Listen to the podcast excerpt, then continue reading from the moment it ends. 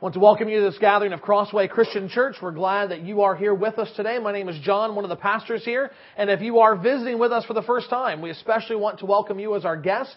And we ask that at the end of the service, when we collect our offering, uh, that you feel no obligation to put money in the plate. All we would like from you is a visitor connection card, which you can find from the chair in front of you. If you would fill that out so we could have a record of your visit and uh, we would appreciate that. Also on the back for visitors as well as members, there is a prayer card. If you have some prayer requests you would like to share with this church body or perhaps just the pastors of this church, you can fill that out and put that on the plate or hand that to us on your way out. Well, let's turn now to God's Word. We are going to be in two places today. Uh, if you have your copy of God's Word, I want you to turn to the book of Jonah as well as to the book of Matthew, chapter 12. If you don't have a copy of God's Word with you, you can borrow one of ours, and you will find our text on page 774 and 817. Those Bibles are under one of the chairs in front of you, and again, the text uh, page numbers are 774 and 817.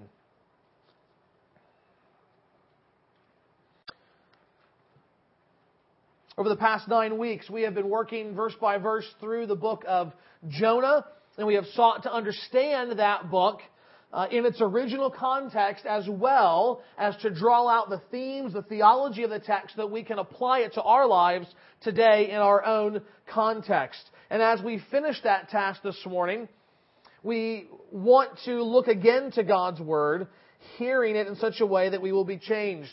And we also want to do it in a unique way, looking at the entirety of the book of Jonah so that we can understand where it lies in the history of redemption and specifically how it points us forward to and helps us better understand Jesus Christ and His life and ministry. Uh, throughout these nine weeks, we have been uh, certainly giving glimpses, but we want to try and draw those threads together today uh, in, a, in a consistent and a coherent way uh, seen as I've titled the, morning, uh, the morning's message, The Gospel According to Jonah. But we don't want to start at Jonah. We want to start at the end, as it were, in Matthew chapter 12. So let me just set the scene by reading verse 38. Then some of the scribes and Pharisees answered him, saying, Teacher, we wish to see a sign from you. Now, at this point in Jesus' life and ministry, he has been teaching, he has been uh, healing, he has been performing miracles, he's been casting out demons, and he's gaining a following from the people. They are flocking to him and they are listening to him. And in light of this, the Jewish religious leaders want to now see some proof of his credentials they are standing, as it were, above Jesus, saying, We are the authorities here. We're the religious leaders. Uh, we're the people in the know. Uh, you need our approval, so give us some sign so that we can approve you.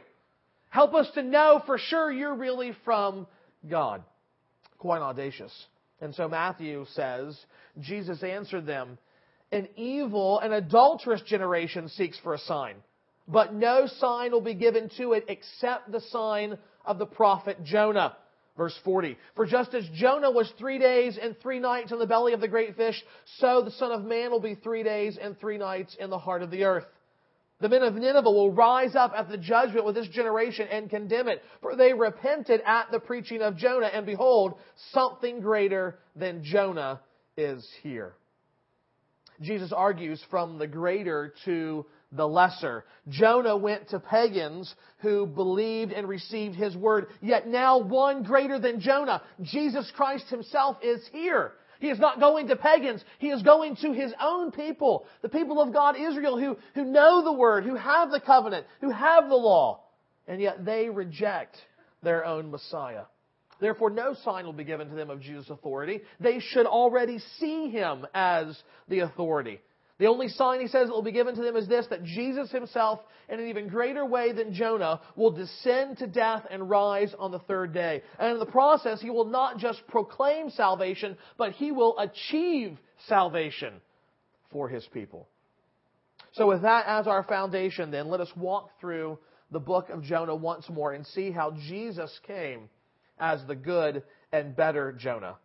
There are many things we could say here. We could spend probably twice as much time as we're going to spend this morning looking at, at all kinds of connections. But what I try to do was uh, boil things down to four of the clearest and most explicit contrasts between Jonah and Jesus. And the first of those is this Jesus willingly obeyed God's call.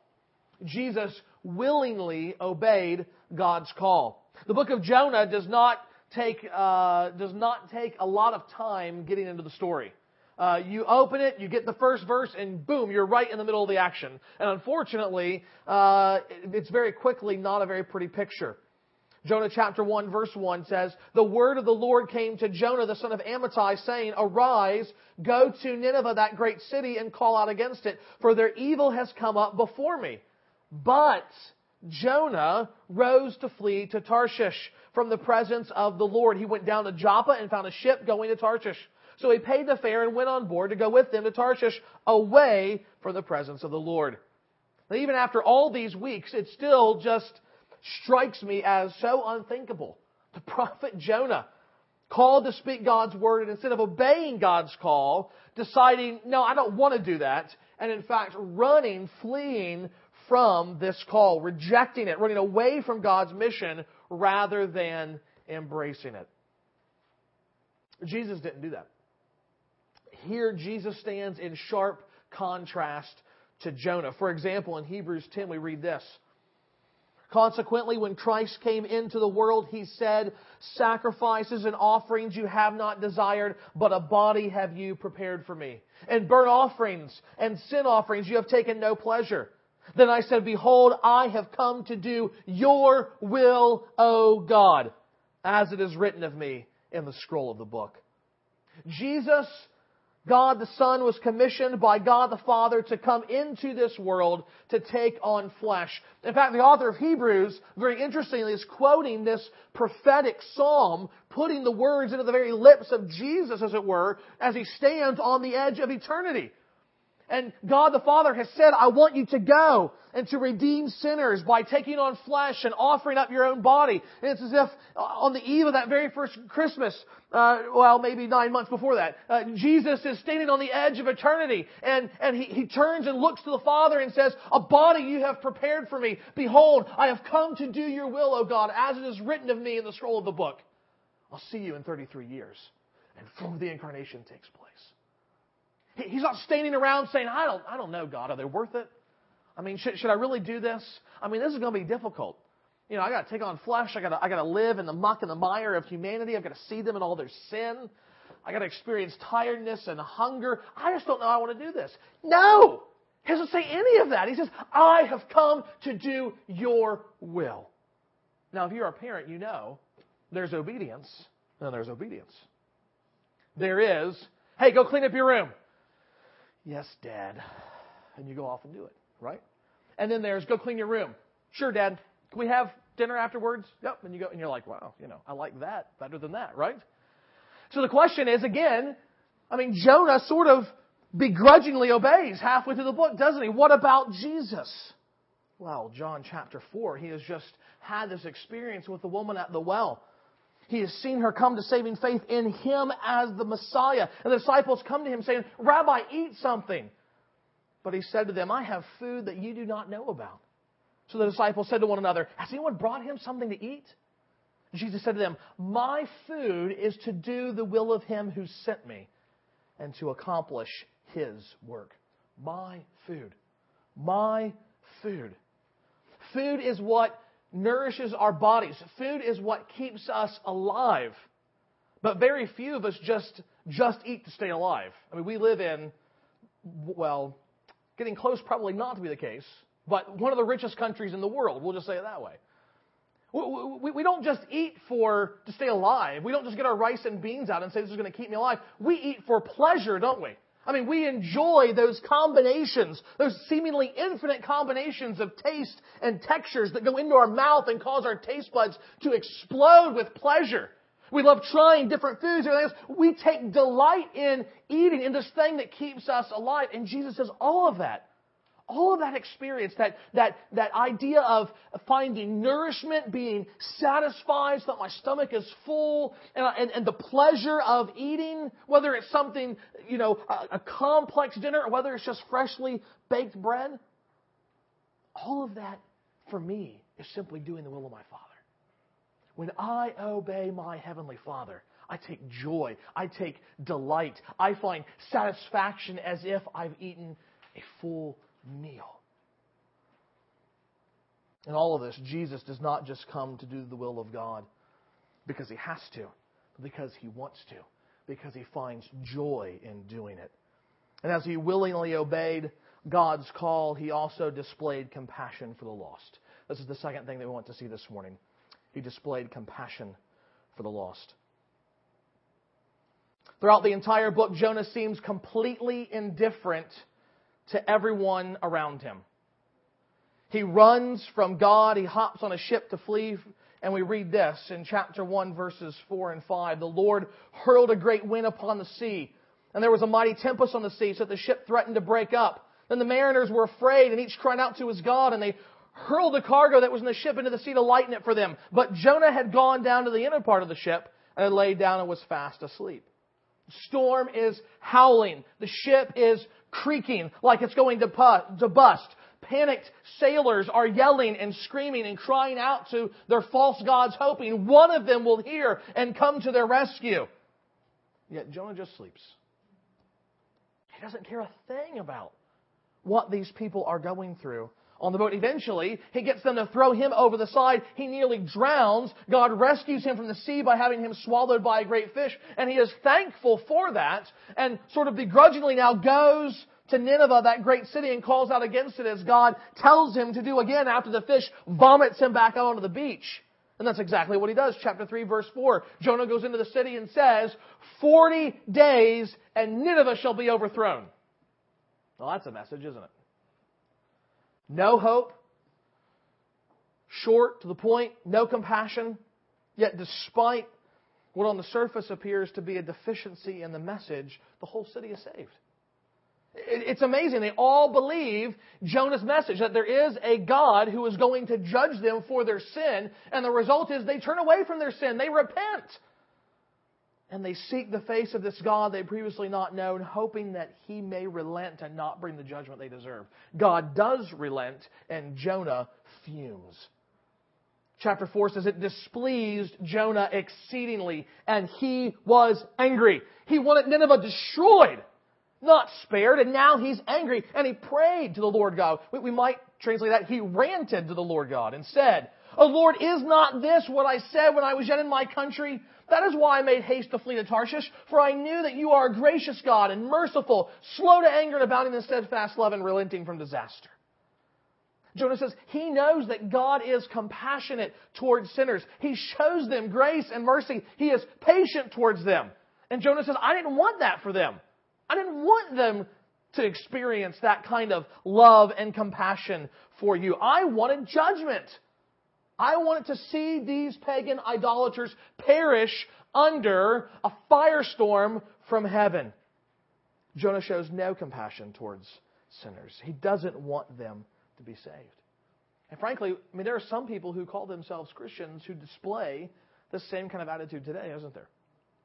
I mean, you watch the television, and it doesn't take long for this group to be seen going and picketing funerals blaming the ills of our country on the country's sin. And do not mistake, do not mistake, this country is sinful. I wouldn't choose to live in any other country in the world, but we've got problems, not just on the national level, but you walk down the streets of our cities and you will find sin on display. And yet, here are people, not Christians, but unloving Pharisees who care nothing for sinners only their own self righteous lives before God. Their message is not one of hope. It's not one of compassion. It's not one that points to Christ. Judgment is their only message. They are modern day Jonahs. And as Christians, it is tempting to look on them and to condemn them and to say, they're no good. And that is, that is good as long as we don't miss our own sin in this regard. Because we can say all the right things, we can have a message of hope, and yet never share it. That's not compassion either. Compassion is crossing the street. Compassion is spending money. Passion is, compassion is giving up your vacation time. Whether it is here in this city or downstate or across the world, but it is taking a message of hope, the message of Christ, and going to people who are lost without it and telling them this message. And if we don't do that, our sin is different, but it's no better than the compassionless people that go and picket at funerals. Yet when you read Jesus, he's something very different. Matthew 9 says Jesus went throughout the cities and villages, teaching in their synagogues and, and proclaiming the gospel of the kingdom, and healing every disease and every affliction. When he saw the crowds, he had compassion for them because they were harassed and helpless like sheep without a shepherd. Jesus goes out into the sea of humanity. He sees every sin imaginable. He doesn't, even as their creator, as the God they should be worshiping and obeying, he does not look on them with condemnation. He looks on them with compassion. He feels sorry for them in their sin. And just two chapters later, what will he do but stand and proclaim, Come to me, all who labor and are heavy laden, and I will give you rest. Take my yoke upon you and learn from me, for I am gentle and lowly in heart, and you will find rest for your souls. For my yoke is easy and my burden is light. He sees people trying to, after the Pharisees, earn their righteousness, and he sees that burden is heavy. It is unmanageable. When we try and earn our own way to God, it is impossible. Our merits will never stack up to what He needs. And Jesus says, stop, stop driving yourselves crazy. Stop wearing yourselves out. Come and take my yoke upon you. Take the righteousness that I have, perfect before God, and put that upon yourself that you might find rest for your souls. That is a message of compassion. That is a message of hope. That is a message that sees sinners in the state that they're in and does not heap more trouble on them, does not heap more condemnation on them. They're already condemned for their sin. They're already bound for hell. How much more can you possibly hate them? Jesus says, I don't. I have compassion on them. I have love towards them. Jesus loved sinners. He sought them out. He spent time with them. He had compassion on them. Why? Because he came to save them. This is the third contrast that we see between Jesus and Jonah. Jesus died to achieve salvation. Jesus died to achieve salvation. Jonah had an amazing near death experience. He was picked up, you'll remember, from that ship that he was on trying to flee God's presence. He was picked up from that ship and thrown into the sea. And in chapter 2, he has been rescued, and yet in his prayer of thanksgiving to God, he recalls what his experience was like in the water before his rescue. He says in chapter 2, verse 4 to God, You cast me into the deep into the heart of the seas, and the floods surrounded me. All your waves and your billows passed over me. Jonah is dropped not into the kiddie pool, into a raging sea. He is tossed into open water in the middle of a violent storm. He goes in, and immediately waves are crashing in over his head, driving him down to the vastness of the water. He says, The waters closed in over me to take my life. The deep surrounded me. Weeds were wrapped around my head at the roots of the mountains. I went down to the land whose bars closed upon me forever. It's the watery version of the humidity and heat in here. Can someone please turn that back up to high? Okay? The churning sea has dragged up all kinds of muck, all kinds of mud, and now it's all swirling around Jonah. Vegetation is wrapped around his head, his eyes, he can't see, he can't breathe. All he can do is sink further and further to death. And yet we read in chapter 1 verse 17, the Lord appointed a great fish to swallow up Jonah. And Jonah was in the belly of the fish three days and three nights. Now we're back to what Jesus said, aren't we? He drew the comparison most specifically. He pointed his finger right on it. He said, just like Jonah was in the fish for three days, so the Son of Man will be in the earth for three days. He ties that to Nineveh believing the preaching of Jonah. Now, now what is going on? Well, here's what I think we are to make of this. It requires a little bit of imagination, but I think it fits the context. I think Jonah's experience wasn't just for Jonah.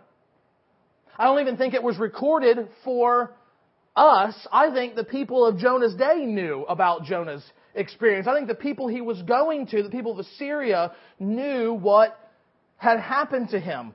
Even him being swallowed by the fish is not just some random event. It was an experience. It was not an experience of simply divine quirkiness. You say, well, why do you say that? Because the Assyrians were people who worshipped, among other things, Dagon, the fish god.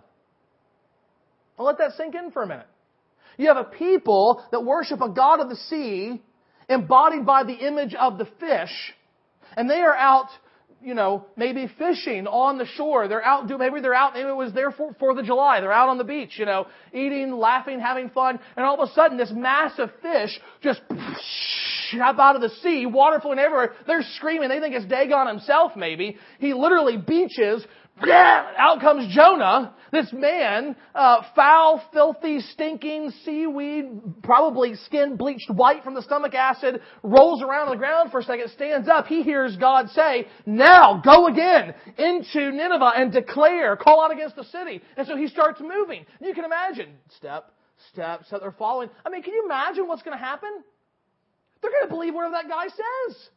They're going to be like, well, who's this guy? He's the guy that come out of the fish's mouth.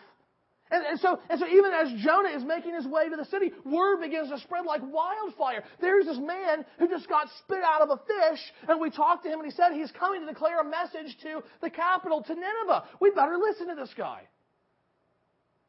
And yet Jesus also says it was three days and three nights. He didn't just emerge from the fish.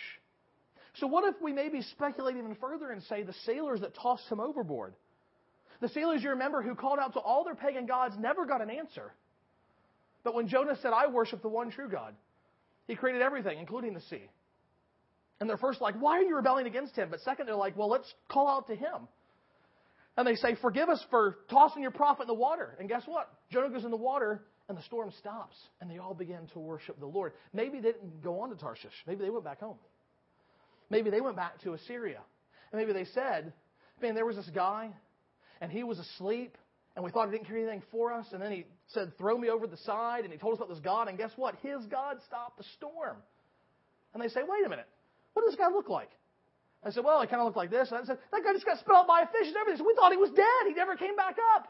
We thought he was a goner. What was that? He was three days. He was three days in this fish in the sea. And now suddenly they're all believing this man's message. They're waiting to hear this message. So when he says, there is one God and he's going to destroy you for their sins, of course, God has primed the pump. He's made them ready. His spirit invades their hearts and blows through there in revival. They say, we believe it. And they repent of their sins. Now what about Jesus? Unlike Jonah, Jesus did not have a near death experience. He died not just into a fish. He was buried, sealed, put into the ground.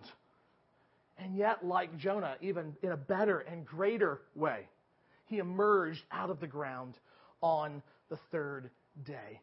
And the message of that death and resurrection has spread. It has spread to virtually the entire world. It is even sung today as we ourselves have. This message of a man who was more than a man who was God in the flesh, who died for sinners, who went into the grave and came back out of the grave. Therefore, how much more should we listen to his message and believe his word?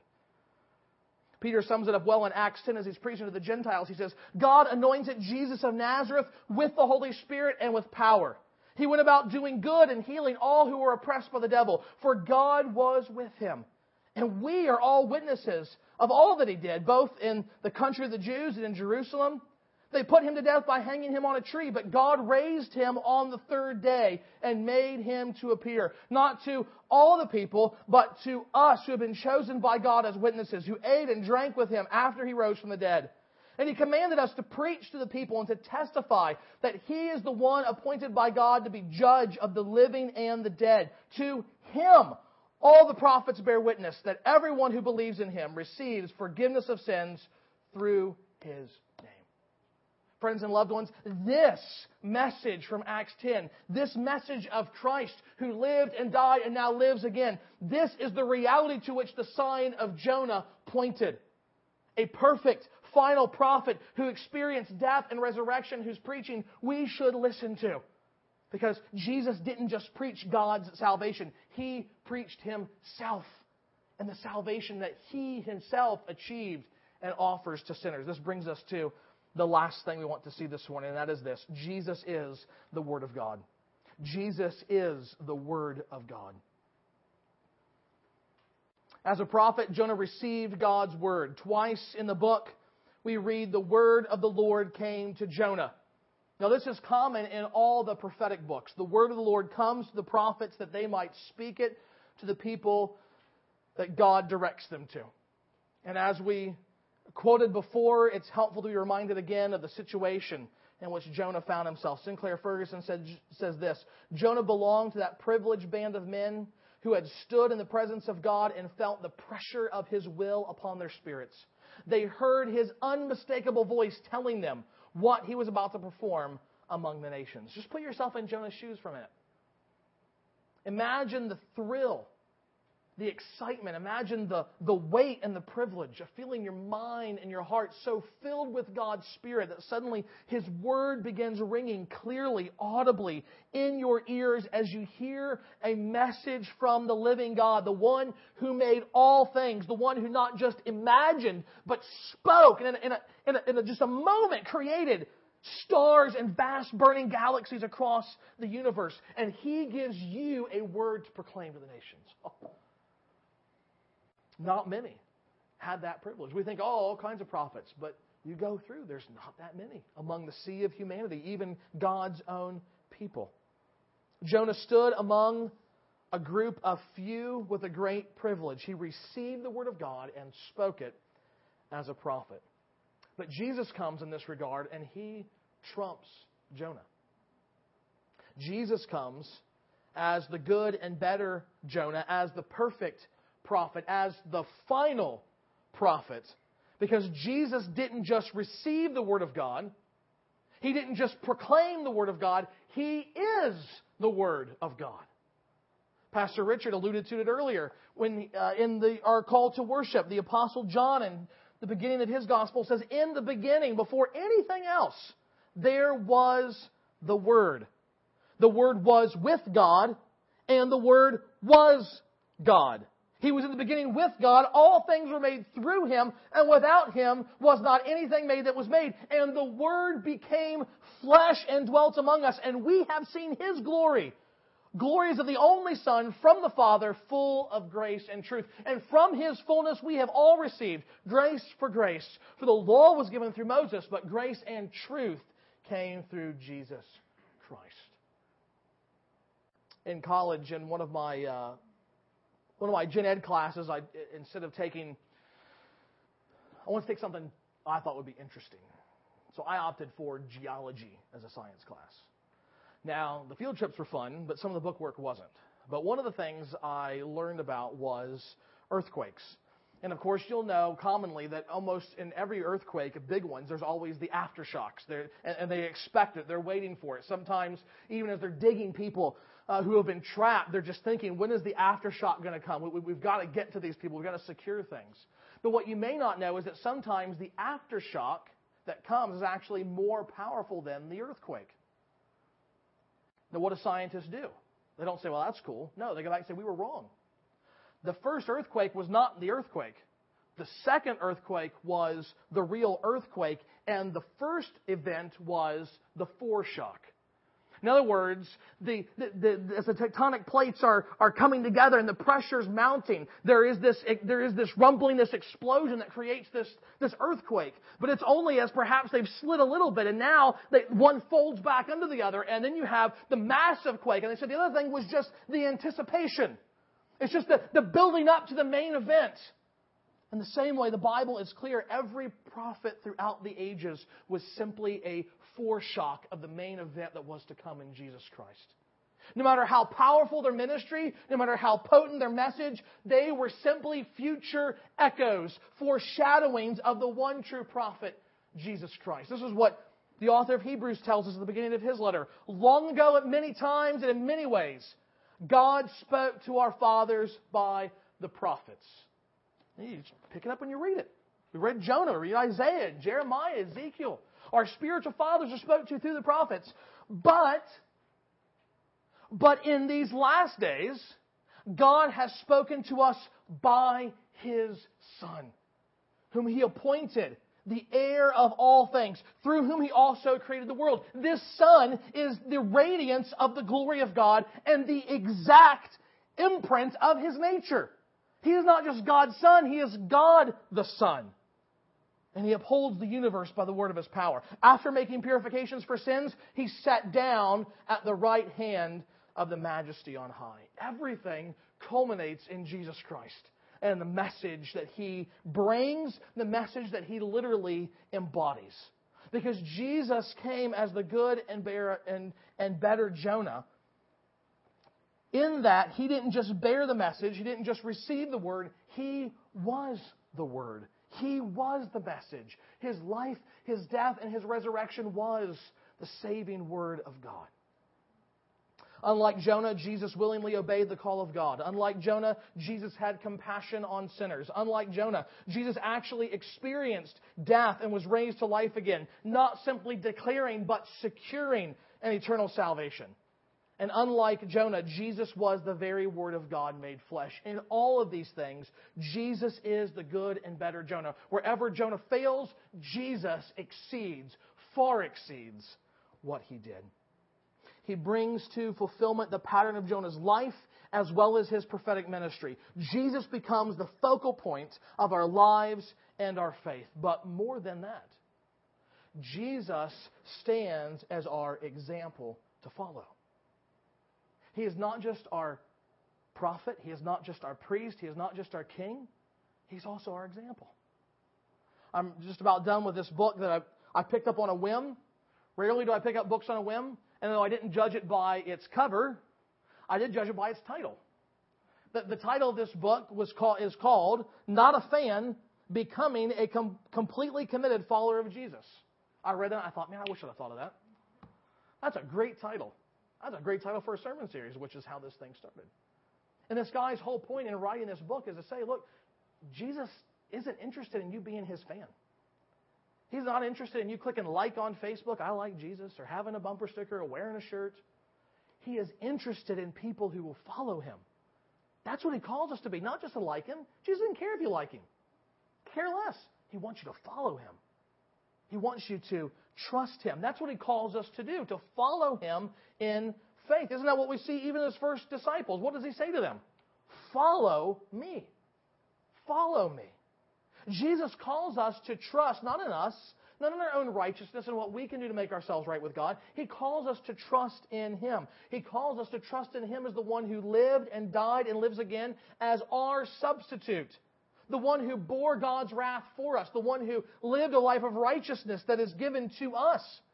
It was for us that Jesus willingly obeyed the Father. It was to us that He showed compassion and mercy. It was for us that He gave up His life as God in heaven to become the incarnate Word of God. Jesus' ministry was for sinners like us, and because of that, He calls us to trust Him not with our future lives, not just with eternity, but with our lives in the here and now. That means following His teaching and following His example. Therefore, we shouldn't be surprised in John 20, right before he, uh, he, after his resurrection, before he ascends, he looks at the disciples and he says this As the Father has sent me, so even I am sending you. So Jesus says, Hey, I came to seek and save the lost. Guess what? That's what we're supposed to do seek and save the lost. Not in the same way that he did. We cannot offer our lives as a ransom for them. Instead, though, we follow his example. We obey the call to go and spread the gospel and make disciples. We go willingly, delighting to do the will of God, our Savior. We show compassion for those who are lost. And we don't com- proclaim ourselves, we proclaim Christ and His message. He is the focus of everything that God has done. He is the one that we lift up. Loved ones, as we, as we end our time in the book of Jonah, help us not follow after His example.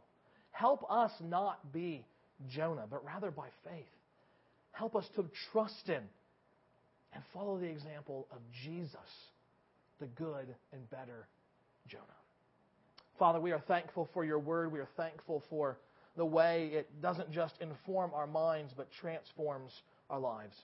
We pray that you would continue that great work as your word continues to soak its way into our minds and hearts. God, may your spirit wield it well, rooting out sin and idolatry in our hearts that we may truly love you as we should and follow you in obedience as Lord. God, we ask all these things in Christ's name and for his sake. Amen.